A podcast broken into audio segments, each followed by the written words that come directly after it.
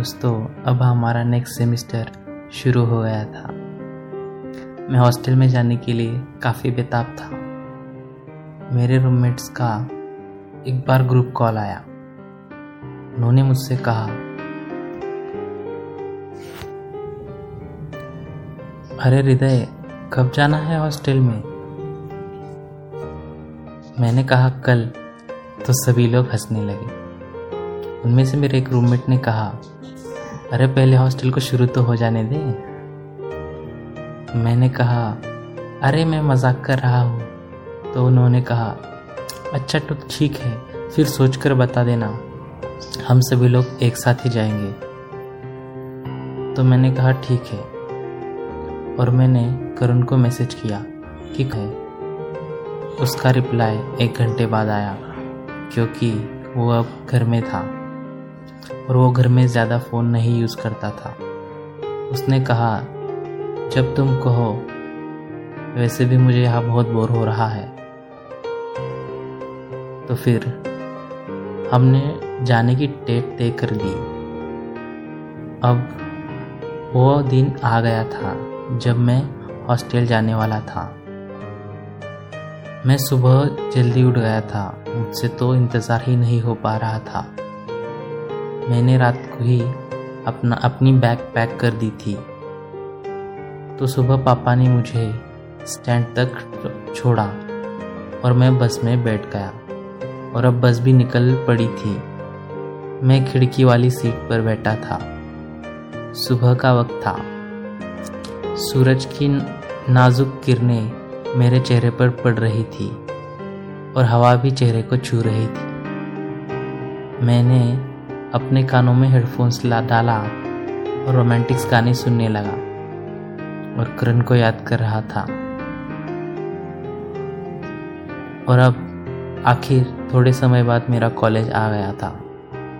मैंने करण को कॉल किया तो उसने कहा, अरे ज़रा काम आ गया है, मैं थोड़ी देर में आऊँगा।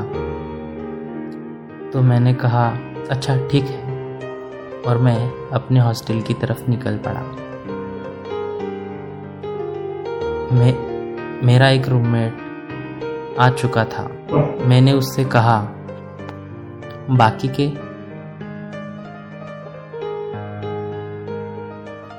तो उसने कहा, आ रहे हैं।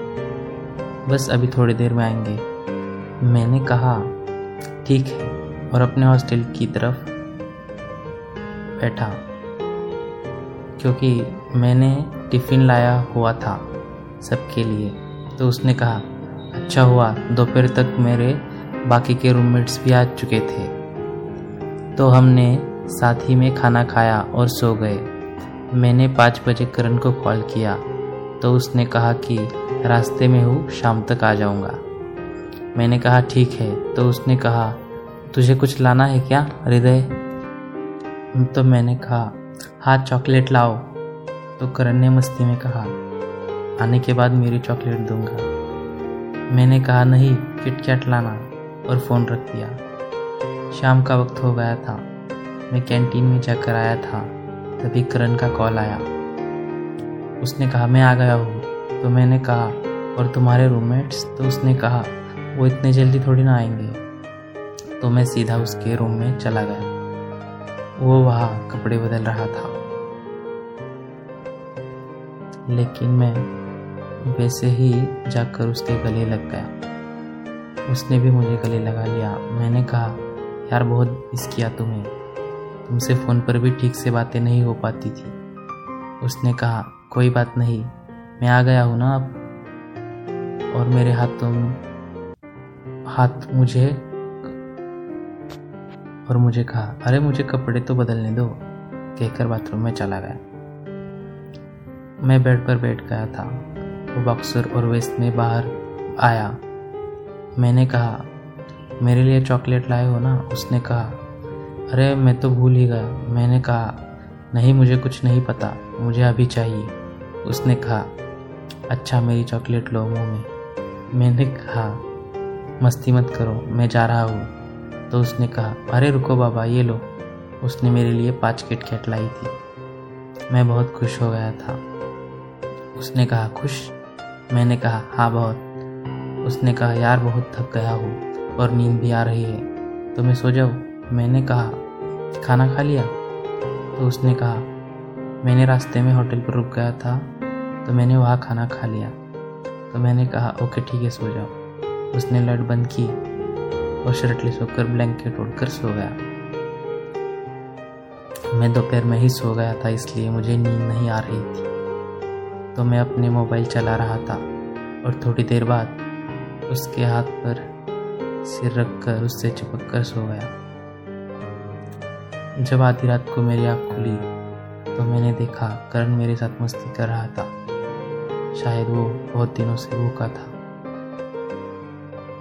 और इस वजह से वो ऐसा कर रहा था। तो मैंने भी उसे पूरा कॉपरेट किया।